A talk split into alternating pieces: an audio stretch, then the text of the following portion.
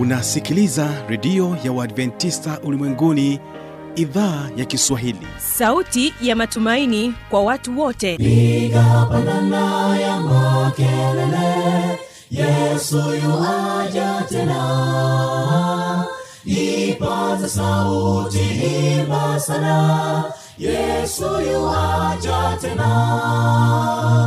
Anakuja anakuja yesu yuaja tena. Hii ni sauti ya matumaini kwa watu wote. Inayokujia kupitia redio ya uadventista ulimwenguni awr toka kila kona ya dunia tunasikia vita njaa maafa. Hivyo washiria marejeo ya mwokozi. Piga panda ewe mlinzi yesu yuwaja tena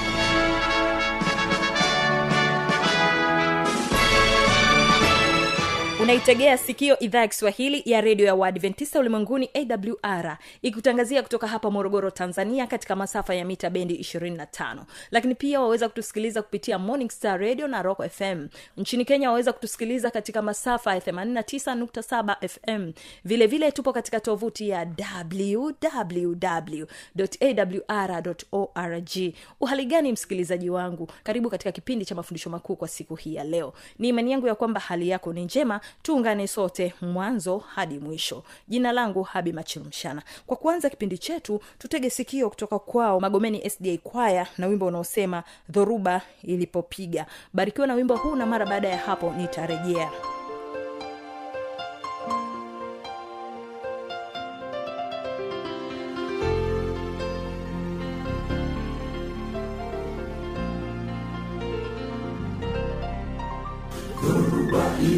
ilipopiga usiku ule wakalia tunakufa. Walisahau maneno ya yesu tuvuke hadi ng'ambo. Bwana akasimama akakemea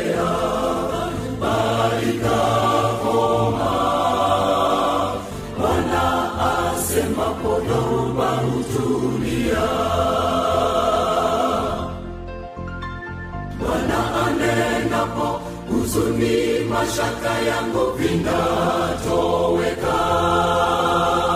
najua anajali naye ni shahidi wa mambo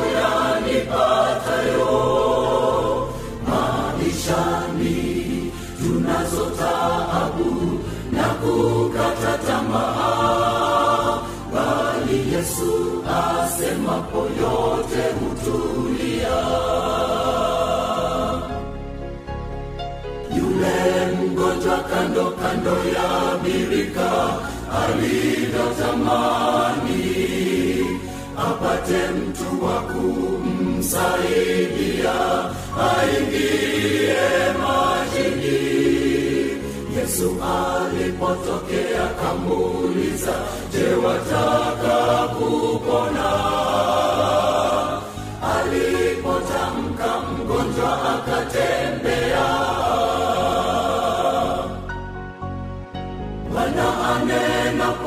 huzuni mashaka yangu vinatoweka. Najua anajali naye ni shahidi wa mambo yanipatayo. Maishani tunazo taabu na kukata tamaa. Bali yesu asemapo yote hutulia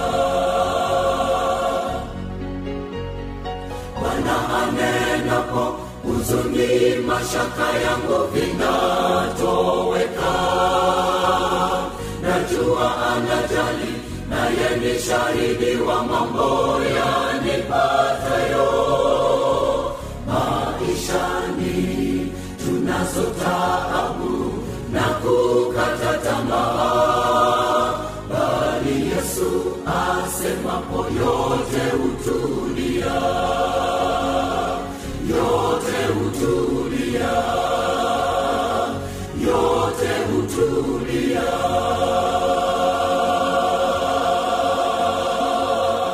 asanteni sana magomeni sda kwaya na wimbo wenu huo mzuri. Na sasa basi tumtegee sikio mtumishi wa mungu mchungaji josefu chengula katika sehemu ya kwanza akituelezea kuhusiana na asili ya mwanadamu. Barikiwa na kipindi hiki cha mafundisho makuu.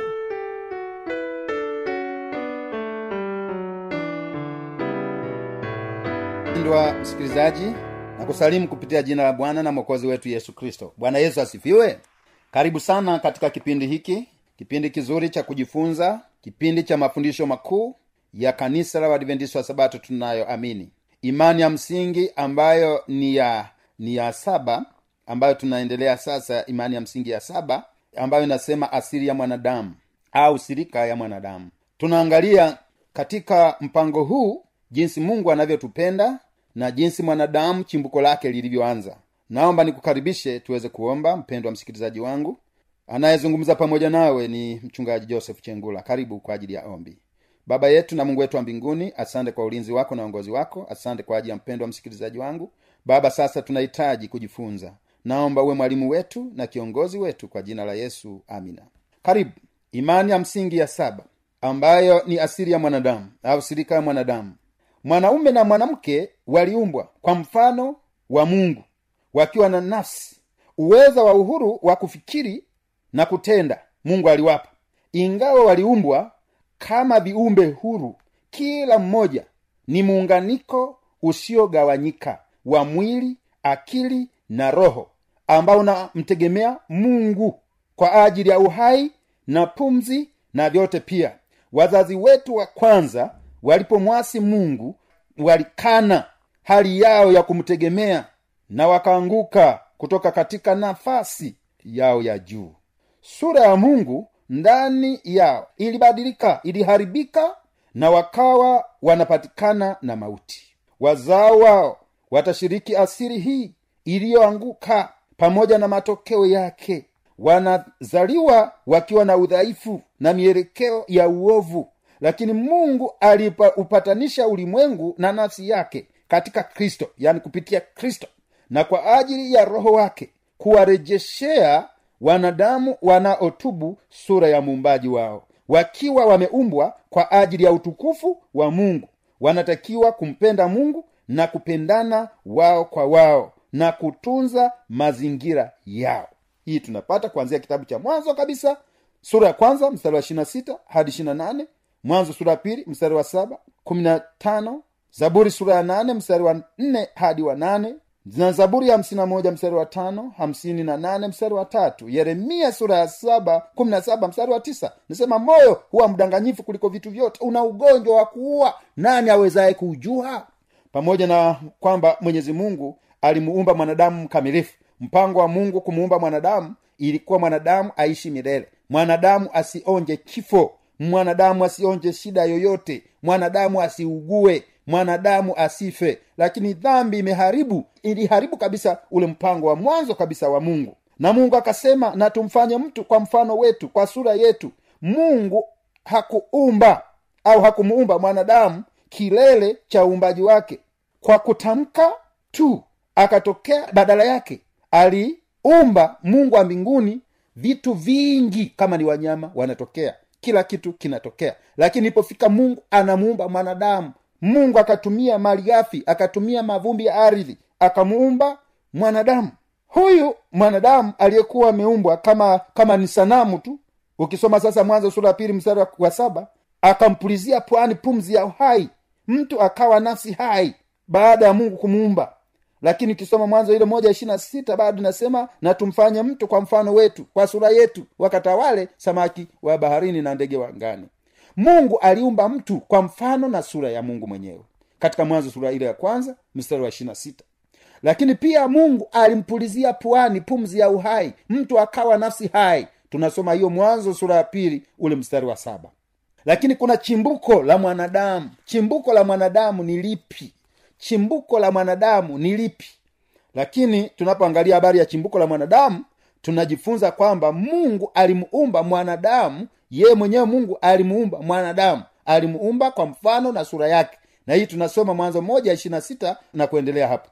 Lakini mwanadamu aliumbwa kutokana na mavumbi ya ardhi. Hii tunasoma katika mwanzo sura ya pili mstari ule wa saba. Mungu alimuumba mtu kutokana na mavumbi ya ardhi.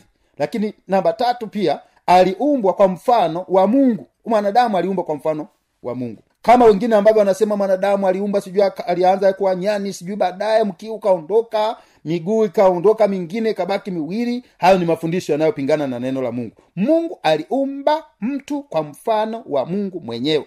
Ijapokuwa kulingana na dhambi ilivyoingia ile ile asili ya mungu ya kumuumba mwanadamu ile sura yake imeendelea kupotea kwa sababu ya dhambi ambayo imeharibu. Lakini hadhi ya juu ya mwanadamu uumbwaji wa mtu ulikuwa ni kilele cha uumbaji wote. Jinsi mungu alivyokuwa naumba akaona ni vema aweze kumalizia kumuumba, mwanadamu.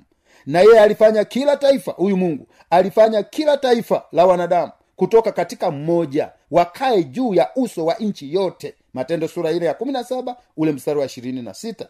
Kosa la adamu na eva lilileta dhambi na kifo kwa watu wote kwa ndio maana biblia inasema kwa dhambi ya mtu mmoja dhambi imeingia ulimwengu wote. Imeingia kwa kila mtu hii dhambi. Dhambi ni mbaya ndiyo iliyoleta tabu ndiyo iliyoleta kifo ndiyo iliyoleta magonjwa tuna watu wanauana ni kwa sababu ya dhambi. Lakini mpango wa mungu ulikuwa mwanadamu aishi milele bila kufa. Lakini mwanadamu ameendelea kuharibu sura ya mungu. Kwa hiyo kwa sababu mungu alituumba kwa mfano na sura yake. Hatutakiwi kuji, ku- ku- kujitengenezea mazingira sana labda nijiboreshe sana. Lakini mungu ali, aliona kila kitu alichokiumba kilikuwa ni chema sana. Aliona ni chema sana. Kwa hiyo wanadamu leo wanahangaika hata kuharibu masikio siu kuharibu nywele kuharibu kuharibu kila mazingira. Lakini mungu aliona mtu alipomuumba alikuwa anapendeza. Kwa hiyo tunatakiwa kubaki katika hali ile ya kuonekana tunapendeza. Ndivyo mungu ambavyo alituona katika kazi ile ya uumbaji. Mungu ndivyo alivyoona katika uumbaji wake. Lakini kosa hili ndiyo limeleta eh, tofauti ya ile sura ile ya, ya mwanzo kabisa ambayo mungu aliiweka duniani. Na umoja wa asili ya jamii ya wanadamu ni nini? Umoja wa asili ya jamii ya wanadamu ni nini? Jambo la kwanza tunaona mwanadamu alipewa pumzi ya uhai mwanadamu alipewa pumzi ya uhai. Mungu akamfanya mtu kwa mavumbi ya ardhi akampulizia pwani pumzi ya uhai mtu akawa nafsi hai. Na hii tunasoma katika mwanzo sura ya pili ule mstari wa saba. Mungu akaumba lakini baada hapo akapulizia pwani pumzi ya uhai. Akapulizia pumzi hiyo mtu akawa nafsi hai. Mwanadamu mwanadamu huyu ni nafsi hai. Mwanadamu huyu ni nafsi hai. Lakini ukitoa pumzi ya uhai mtu anakuwa amekufa ukisema mavumbi ya ardhi kutoa pumzi ya uhai sawasawa mauti au sawasawa kifo. Lakini mavumbi ya ardhi ukijumulisha na pumzi ya uhai sawasawa kiumbe chenye uhai au sawasawa nafsi hai. Kiumbe hai katika lugha ya- ya kiebrania inaitwa nefesh chaya. Nefesh chaya. Katika sehemu hii naposema nefesh maana yake ni kupumua kwa kiyunani pusch hii ni kuonyesha jinsi ambavyo mtu akiumbwa lazima akiwa na nafsi hai anakuwa amekamilika. Nefesh nafsi nafsi mtu nafsi au mtu au utu. Neno hilo la kiebrania katika agano la kale roch ambalo linatafsiriwa pia kama roho. Roch limeandikwa mara mia tatu sabini na saba katika agano la kale na mara nyingi hutafsiriwa kama roho au kama pumzi mtu katika sura ya mungu. Tunaona jinsi mungu alivyomuumba. Tunaposoma ile mwanzo sura ya kwanza mstari wa ishirini na saba mtu aliumbwa kwa mfano na sura ya mungu. Watu waliumbwa ili wawe na uhusiano bora na mungu. Kwa hiyo sisi wanadamu mungu ametumba. Maana ya roho tunapojifunza maana ya roho katika biblia ambayo tunasema nefesh ambayo inaonyesha nafsi au mtu au utu. Neno la kibrania ruach ambalo linatafsiriwa kama roho kwa hiyo mungu alipoumba alipuulizia pwani pumzi ya uhai. Lakini watu waliumbwa ili wawe na uhusiano bora na mungu pamoja na watu wengine. Huo ndio mpango wa mungu katika kumuumba mtu asili ya mwanadamu. Watu waliumbwa ili waweze kuwa na uhusiano ulio bora na mungu na pia wawe na uhusiano ulio bora pamoja na wengine. Lakini pia mwanadamu au mtu aliumbwa ili awe wakili ili wawe mawakili. Mungu aliumba wanadamu mungu aliwaum- aliwaumba wanadamu ili waweze kuwa mawakili. Ukisoma wakorinto wa kwanza ile sura ya nne mstari wa kwanza na wa pili mtu na atuhesabu hivi kuwa tu mawakili wa siri za mungu hapo tena inayohitajiwa ndio mtu aonekane kuwa mwaminifu. Kwa mungu ametuumba ili tuwe pia waaminifu. Ndio asili ambayo mungu alitupatia kwa mara ya kwanza mwanadamu anapoumbwa. Mungu anategemea vizazi na vizazi walioumbwa na mungu waendelee kuwa mawakili wa asiri za mungu na pia wawe waaminifu katika maisha yao. Lakini pia mungu aliwaumba wanadamu ili wawe watunzaji wa mazingira wawe watunzaji wa mazingira katika vizazi vyote. Huo ndio mpango wa mungu wa kumuumba mwanadamu. Lakini asili ya mwanadamu mwanadamu huyo aliumbwa ili aweze kumwiga mungu. Mwanadamu aliumbwa ili aweze kumwiga mungu. Kama ambavyo tunasoma katika kutoka sura ya ishirini mstari wa nane hadi wa kumi na moja neno la mungu linasema ikumbuke siku ya sabato uitakasi siku sitafanya kazi. Utende mambo yako yote. Lakini siku ya saba ni sabato ya bwana mungu wako. Siku hiyo usifanye kazi yoyote. Wewe wala mwana wako wala binti yako wala mtumwa wako wala mjakazi wako wala punda wako wala mgeni wako aliye ndani ya malango yako maana kwa siku sita bwana alifanya mbingu na nchi na bahari na vyote vilivyomo akastarehe siku ya saba. Kwa hiyo bwana akaibarikia siku ya sabato akaitakasa. Kwa mtu aliumbwa ili aweze kumwiga mungu kama tunavyojifunza katika kutoka hii sura ya na- ishirini mstari wa nane hadi kumi na moja. Ikumbuke siku ya sabato itakasi kama mungu alivyofanya kazi siku sita katika lile juma la uumbaji anawahitaji na wote ambao wataendelea kuwepo vizazi na vizazi waikumbuke siku ya sabato. Ndio maana mstari wa nane wa kutoka kutoka sura ishirini mstari wa nane anasema ikumbuke siku ya sabato uitakasi siku sitafanya kazi na sio kuitunza sabato peke yake. Inabidi kufanya kazi siku sita. Kwa kama mtu hafanyi kazi siku sita katika wiki anavunja bado sabato ya bwana. Anatakiwa kufanya kazi siku ya kwanza ya juma siku ya pili mpaka siku ya sita. Ya saba anapumzika. Waliumbwa pia wakiwa na hali ya kutokufa kama tunavyosoma mwanzo mbili mstari wa kumi na saba. Na sasa tunaona dhambi imeleta shida na ndio maana kifo kipo lakini mpango wa mungu mungu aliumba wanadamu wasionje mauti yoyote kutokufa. Lakini tunapoangalia habari ya nguko wanadamu waliumbwa wakiwa wakamilifu walikuwa wakamilifu katika sura ya mungu. Lakini dhambi imeharibu. Lakini wanadamu waliumbwa wakiwa wakamilifu kabisa na ndio maana adamu alikuwa mrefu. Wataalamu wanasema alikuwa futi kumi na tano. Kwenda juu. Au adamu alikuwa mrefu mara mbili ya mtu mrefu zaidi duniani. Lakini leo hii tuna mbilikimo ni kwa sababu ya dhambi imeharibu. Ile sura ya kwanza ya mungu kumuumba mwanadamu imepotea. Lakini tunapoangalia katika sehemu hii mwasisi wa dhambi tunaona katika isaya sura ya kumi na nne mstari wa kumi na mbili eh, tunajifunza habari ya eh, lusifa ambaye aliasi kule mbinguni kwa sababu ya kujivuna kwa sababu ya kiburi. Ezekiel ishirina nane mstari wa saba kiburi kyake chake kilisababisha eh, mateso haya yote. Dhambi hizi tunakutana nazo kwa sababu ya uasi ambayo ulianyoka eh, ambaye shetani aliingia kwa kiumbe kinachoitwa nyoka. Na leo hii tunaona matokeo makubwa ya ule uasi ambao wazazi wetu waliasi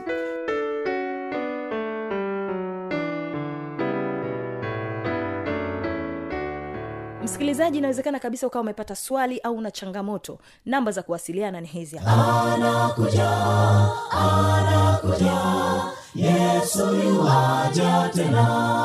Na hii ni awr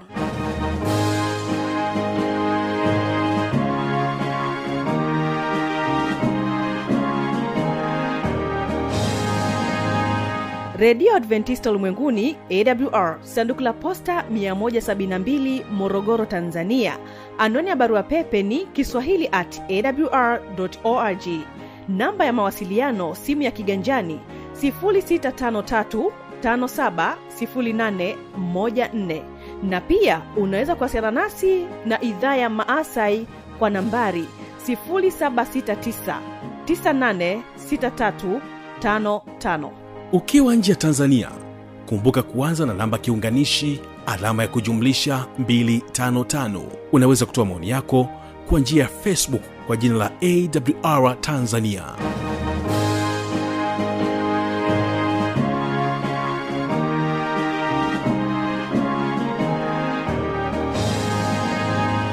kufikia hapo sina la ziada. Kwa leo tumefikia tamati. Jina langu habi machilumshana ambaye nimekuwa msimamizi wa matangazo haya kwa siku hii ya leo. Ni kutakia usikilizaji mwema vipindi vinavyoendelea. Hapo kesho kitakuwepo kipindi cha muziki na wanamuziki pamoja na kile kipindi cha maneno yaletayo faraja. Na kuacha nao tukasa kcmc kwaya na wimbo unaosema bwana upepo wa vuma tukasa kcmc kwaya na wimbo unaosema bwana upepo wa vuma barikiwa na matangazo yetu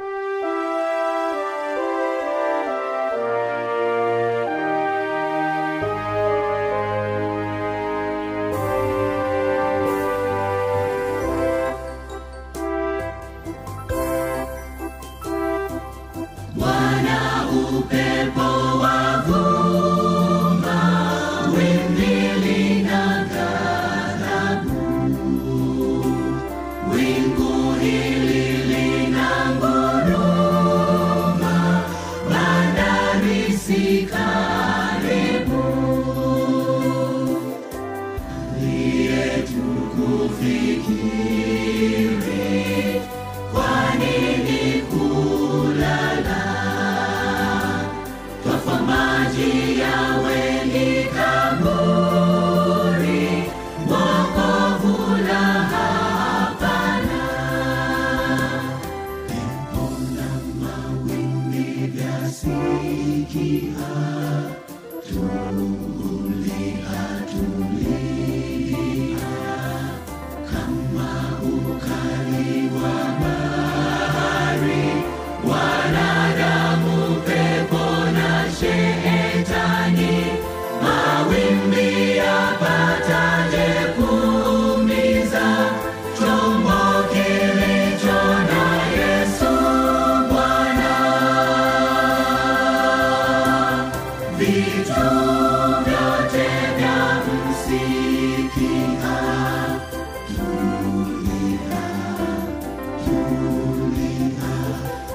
Dhambi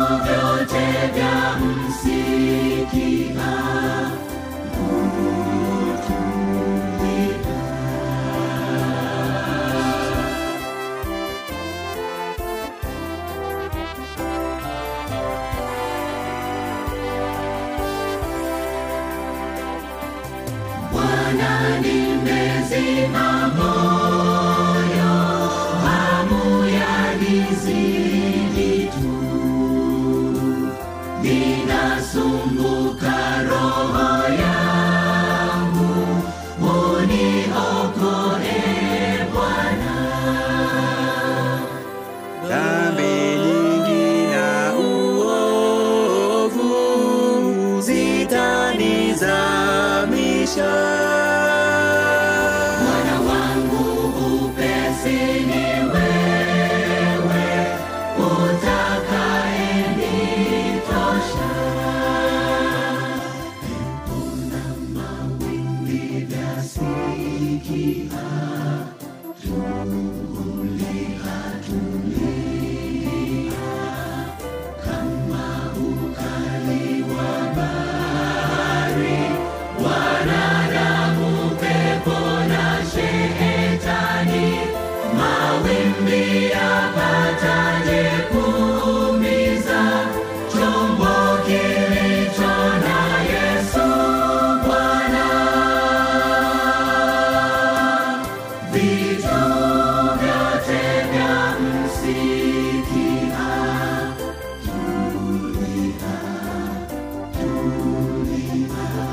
Vitu vyote vya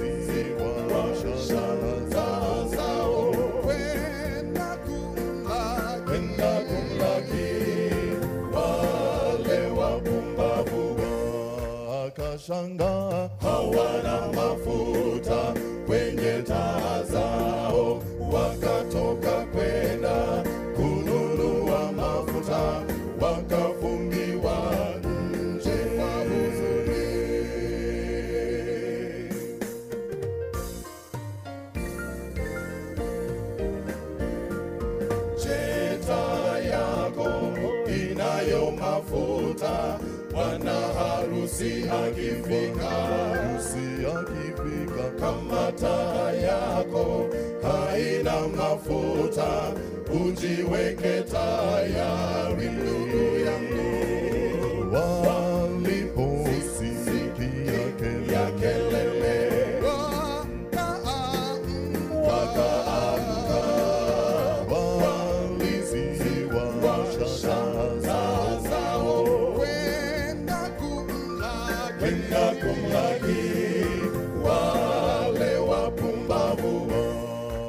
watashangaa. Hawana mafuta kwenye taa zao, wakatoka kwenda